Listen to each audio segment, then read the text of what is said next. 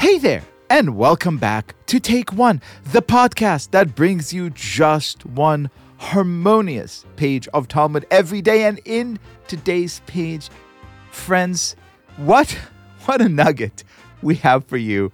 Get a load of this. The wife of Abaye had a certain daughter. Abaye said, She should get married to my relative. His wife said that she should get married to her relative. He said to his wife, Benefit from me should be forbidden to you if you defy my will and marry her to your relative. She went and defied his will and married her to her relative.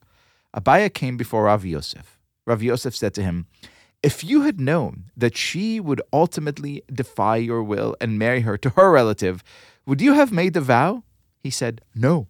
And Rav Yosef dissolved the vow for him because Abaye did not think that his wife would actually defy him and he intended the vow only to serve as a threat. Poor Abaye goes to his buddy Rav Yosef and said, Dude, I know I made a vow, but I, I didn't think she would ever defy me.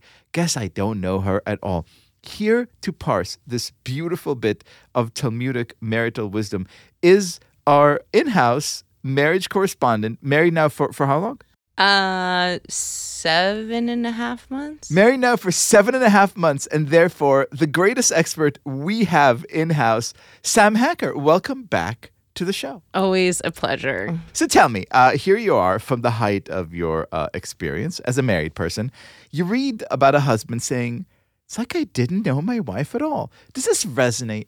Well, the best is that they have a daughter, right? So they've been married for a while. For, for a bit. Yeah. So I'm still in the honeymoon phase, I think. I still have expectations and my husband is delivering and we're we're still kind of living up to the vows that we're setting for each other. So I guess I get this in theory, but uh, for me, I think I'm still very lucky that I'm. I don't think we're threatening each other with vows that. Uh, yeah, I don't. I don't think we're saying things we don't mean yet. Quite yet, but th- a, the thing that I love most about this bit of Talmud is this kind of notion. It's almost like a bit of heartbreak because you do realize after a while that when you're in a relationship, you have all kinds of you know mental expectations in your head. You're like, oh, my husband would definitely do this. Oh, my wife would for sure say yes. And there come moments, and surely you've had them even in, in your honeymoon period, in which you say, oh, wow, that is a real surprise. I'm dealing with another person there. It's not some kind of, you know, harmonious unit that solipsistically exists according to my needs. That has happened. yeah, I mean, so I think you'll appreciate this because I think you like roller coasters or amusement parks. But we just went to Dollywood this weekend. And I only go on roller coasters that Alex has been on and that he knows I would like. I very much trust him to communicate to me, you'll like this, you won't like this. Anyway, long story short, we went on a roller coaster that he had never been on and it was awful and I hated it. And he said, Oh, I think you'll like it. I haven't been on it, but I think you'll like it. And I went on it and I hated it and it was miserable. I was screaming. And so it's tough because most of the time you expect the thing your partner is saying that you trust and believe that what he's saying will be right for you. I was screaming on the roller coaster. I said, I'm never going on a roller coaster with you and I might get divorced from you, which Right. I don't. I don't like joke about divorce easily, but I really felt it in the moment. So Hold on, I'm- this is this is exciting. You, you, felt it in the moment because there was. I, I'm I felt so of you, strongly wronged. right? But part of you said like it's like you don't know me at all. I know, yeah, I really truly felt. But you know what? After I screamed once, then I kept screaming towards the end, and then after I said, "I'm never going on a roller coaster you haven't been on already." So I still actually trust him. It was just that he made a decision based on his gut instead of his actual experience. He's he's really good. I, I only go on roller coasters that he's been on. So I trust him because he's had the experience, but this one we made he made a bad call. All, all of that, I think, is to say that you've had the learning experience, the shocking realization, and it is shocking. I'm not using these terms lightly. That sometimes, you know, when, when you're in a union, especially, dare I say, in, in this honeymoon phase, in which you think, yes, we've melded. We are Yeah. now as one, as Abaye thought. He and his wife were one. And then your spouse does something that jars you because you're like, oh wow, it's like like do you even know me? You thought I would like three Right. loops and a half, you know, Exactly. cartwheel in the air. But then from it comes growth because now you say, okay, look, we could still do roller coasters together, Right. but only ones you have absolutely certain that I will enjoy. Right. And especially because most of the time, I think a lot of these kinds of issues come from a lack of communication. In our case, we it wasn't a lack of communication, but now we're able to communicate it. So hopefully, our biblical friend and his wife will be able to communicate better.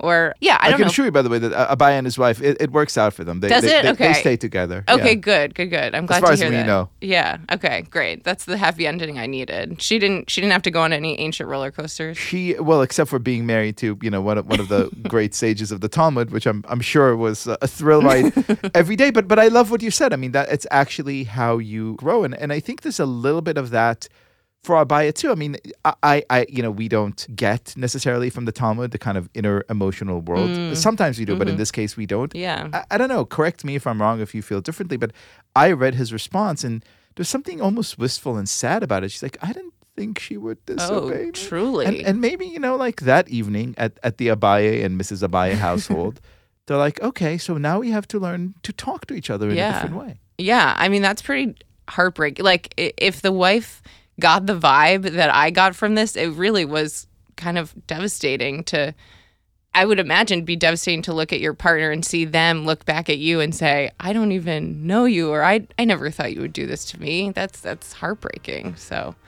yeah, And so there you have it, marriage advice from Abaye and Mrs. Abaye. You're welcome. I love it. Sam Hacker, thank you so much for being our guest.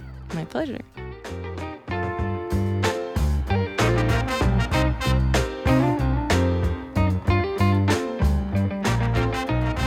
This has been Take One. If you enjoy the show, and I hope you do, please go and rate and review us on iTunes or whatever platform you use to listen to podcasts. Each week, we will be releasing new episodes Monday through Friday, covering the entire weekly portion of Daf Yomi. Take One is a Tablet Studios production. The show is hosted by me, Liel Leibovitz, and is produced and edited by Daron Ruskay and Quinn Waller. Our team also includes Stephanie Butnick, Josh Cross, Mark Oppenheimer, Sara Fredman Aeder, Robert Scaramuccia, and Tanya Singer. For more information, go to tabletmag.com slash take one or email us at takeone at tabletmag.com. You can find us on Twitter at Take One Dafyomi or join our Facebook group by searching for Take One Podcast. I hope we have made your day a little more Talmudic, and we will see you again soon.